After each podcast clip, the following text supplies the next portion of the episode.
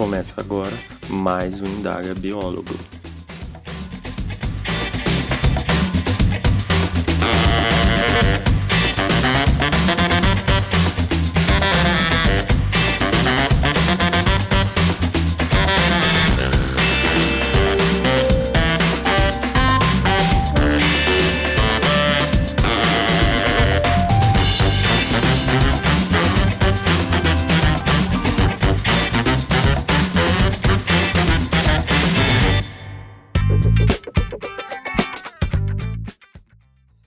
Pessoal, eu sou Gabriel Messias e essa é mais uma edição do Indaga Biólogo, um podcast para falarmos sobre a profissão do biólogo.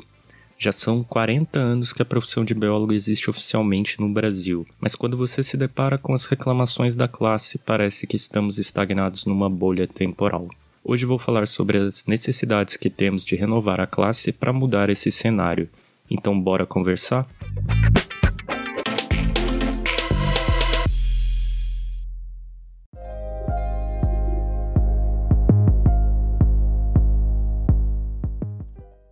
Em 1979 foi oficialmente reconhecida a nossa profissão e criado o Conselho Federal de Biologia.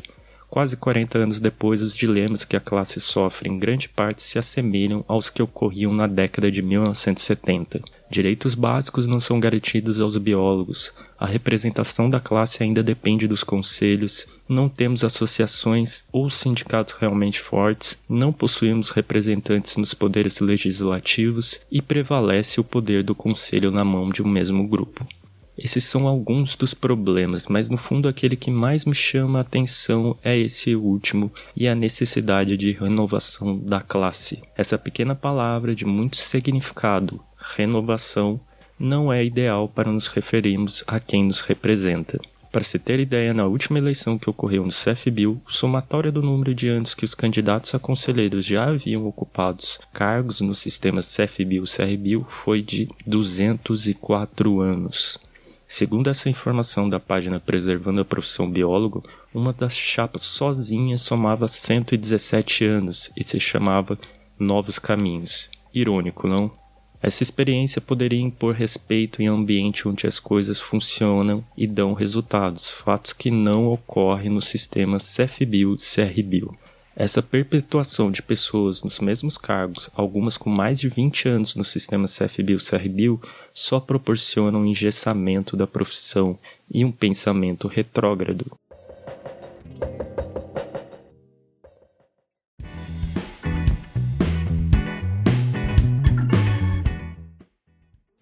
Os últimos 10 anos representaram algum avanço da regulamentação da profissão, Novas áreas de atuação foram regulamentadas, como no caso do paisagismo e controle de vetores e pragas.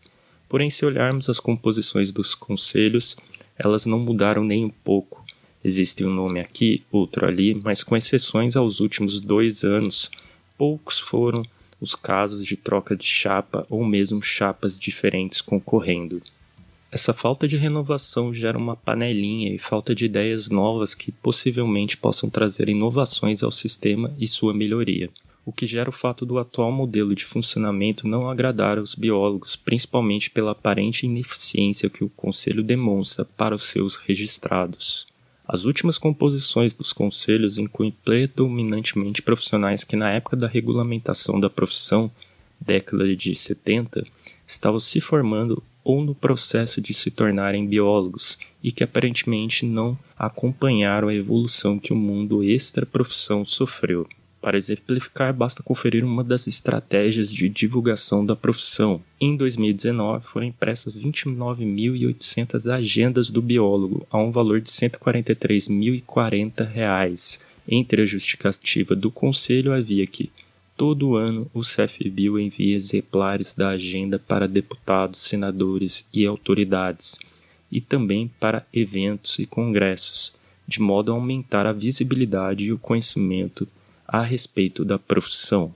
Pois bem, é uma bela iniciativa considerando que estivéssemos nos anos de 1990 e que não existisse um aparelhinho chamado celular que faz dispensar o uso de agenda impressa para aqueles não tão nostálgicos sem contar que é questionável o uso de uma cifra tão elevada para algo desconexo à atual realidade e que, segundo os mesmos, serve como uma articulação política, que, por sinal, não parece ter efeitos práticos. Dessa forma, é possível considerar que ferramentas tão atuais são subutilizadas pela manutenção de pessoas que não ouvem a nova geração, que pede por mais interatividade. Um tanto quanto questionável não existir ao longo do ano pronunciamento dos membros da diretoria sobre os feitos que vêm sendo realizados, e aqui me refiro a pronunciamentos que não envolvam só notas. Não há por parte dos mesmos o famoso colocar a cara a tapa. Existem conselhos que nem redes sociais possuem, demonstrando como o retrocesso é evidente. Pense agora qual é a maior carência do biólogo. Com certeza, informação. Profissional se forma sem entender a profissão. Como é possível combater isso? Informando os profissionais. E qual uma das ferramentas de fácil acesso à informação atualmente? YouTube.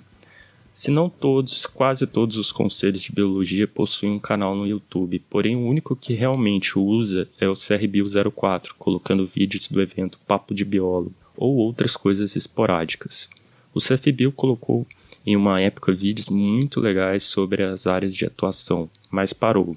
Agora a pergunta que fica: por que se investe uma agenda em vez de investir em um meio democrático de divulgação onde poderia se informar e, além disso, fazer propaganda da nossa profissão. Na questão administrativa, o Conselho cobra RTs e permitem o registro secundário. Você que está ouvindo já fez uma baixa de RT ou um registro secundário? Dependendo do estado e cidade que você mora, o regional pede que você entregue a via impressa da RT, precisando então enviar por correio ou entregar presencialmente na sede do conselho. Para o registro secundário é necessário enviar uma carta com uma série de documentações também. Agora fica a pergunta: como em pleno 2020 ainda se pede para enviar documentos pelo correio? Como na última década não foi pensado em alternativas? Nunca se colocou no papel o custo que isso gera, o tanto de dinheiro jogado fora?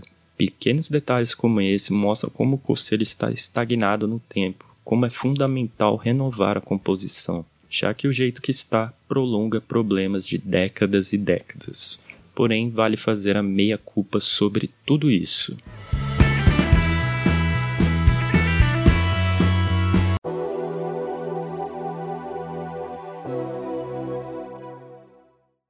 O cenário criado nos conselhos se deve exclusivamente à omissão de uma pessoa, o biólogo, com exceção do Conselho Federal, a eleição de quem vai ocupar o cargo de conselheiro se dá pela votação direta, portanto, o biólogo define isso.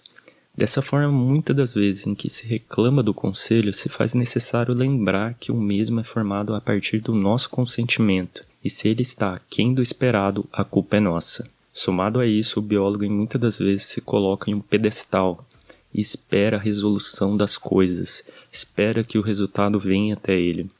Isso reflete um biólogo que nunca se prontifica a ir buscar mudanças, a ir fazer por onde por melhorias. Vide a ausência de pessoas concorrendo ao conselho, quase nunca se tem uma chapa de oposição.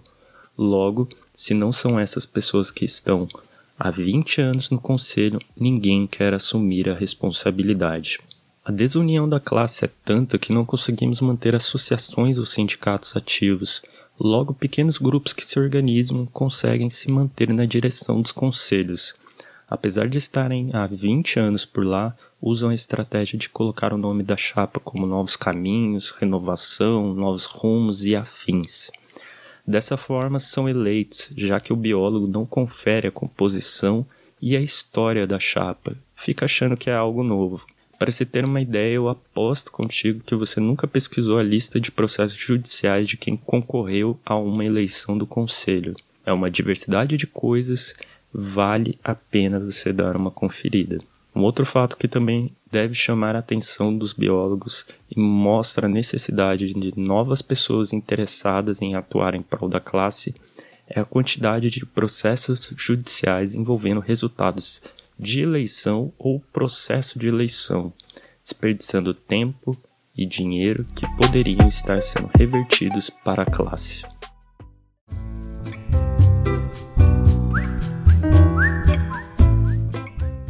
Nos últimos dois anos, houve eleição no CFBio, CRBio 01, CRBio 02, CRBio 03, CRBio 04 e CRBio 08. Somente no CRBio 04 e CRBio 08 não houve processos judiciais relacionados à eleição. No CFBio, houve o processo para derrubada das duas chapas concorrentes. No CRBio 01, um processo para reverter o indeferimento de uma chapa. No CRBio 02, processos para derrubar chapas, resultados e impedir a eleição, e no CRBio 03 processos para reverter resultados. Nesse último caso, o processo chegou até o nível do Supremo Tribunal Federal. A pergunta que fica: o que o biólogo está ganhando com essa luta judicial? Porque no fundo o que ocorre é uma briga de egos para derrubar quem está lá ou quem pretende entrar. Mas nunca se vê tanto empenho em bater de frente com quem constantemente nos agride na via judicial ou não, como por exemplo com Confeia.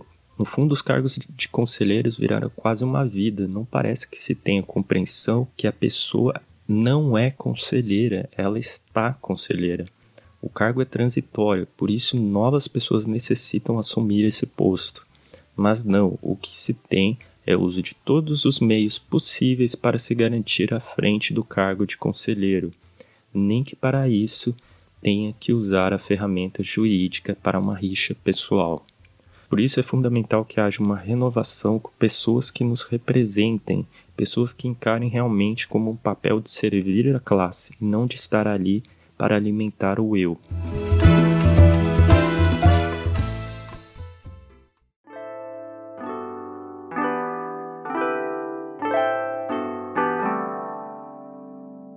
Quando me refiro a renovar, também trato das associações e sindicatos. É fundamental que haja renovação dentro dessas instituições e que se criem novas, para que assim os biólogos tenham um leque de opções a qual recorrer. É triste pensar que em um país onde existem 27 estados diferentes, não há uma associação e um sindicato por estado. A falta de interesse, tal qual eu citei na hora de eleger os representantes do conselho, é grande e o que torna a representação de classe restrita a uma instituição, o conselho, deixando claro que outro ponto fundamental nesse processo de renovação é o desligamento da academia. Querendo ou não, todos os biólogos acabam saindo da universidade com uma relação muito grande com a academia e pouca relação com o mercado profissional. E no conselho o mesmo ocorre.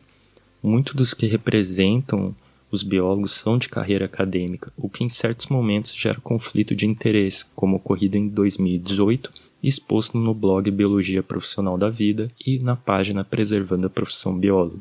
A presidente do RBio 05 da época, uma profissional acadêmica, ao discutir o tema de obrigatoriedade do curso de Ciências Biológicas ter um coordenador biólogo, colocou seu interesse como coordenadora de curso à frente do seu interesse como conselheira, ou seja, da classe. Por essas e outras, é fundamental saber que ao longo dessa renovação é necessário se desligar da academia, não de forma a esquecer dela ou menosprezar, mas sim lembrar que a maioria dos biólogos registrados no conselho não atuam na academia e eles necessitam da atenção voltada à sua condição.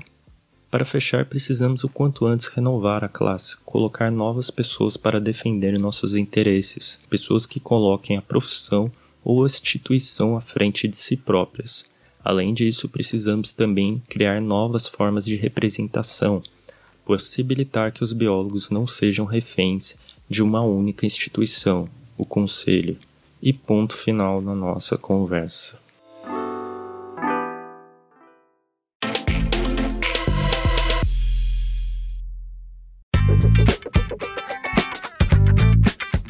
Finalizando mais um Indaga Biólogo falando sobre renovação no conselho. Lembrando que no site do Indaga Biólogo eu vou deixar todas as referências citadas nesse episódio. E semanalmente tem o boletim informativo via e-mail com notícias do podcast e sobre a nossa profissão. Se você quer participar, mande uma mensagem para mim que eu compartilho o formulário de inscrição contigo. Se você gostou, peço que compartilhe, nos siga nas redes sociais e caso tenha uma dúvida, mande um e-mail para indagabiólogo.gmail.com. Um abraço e até mais.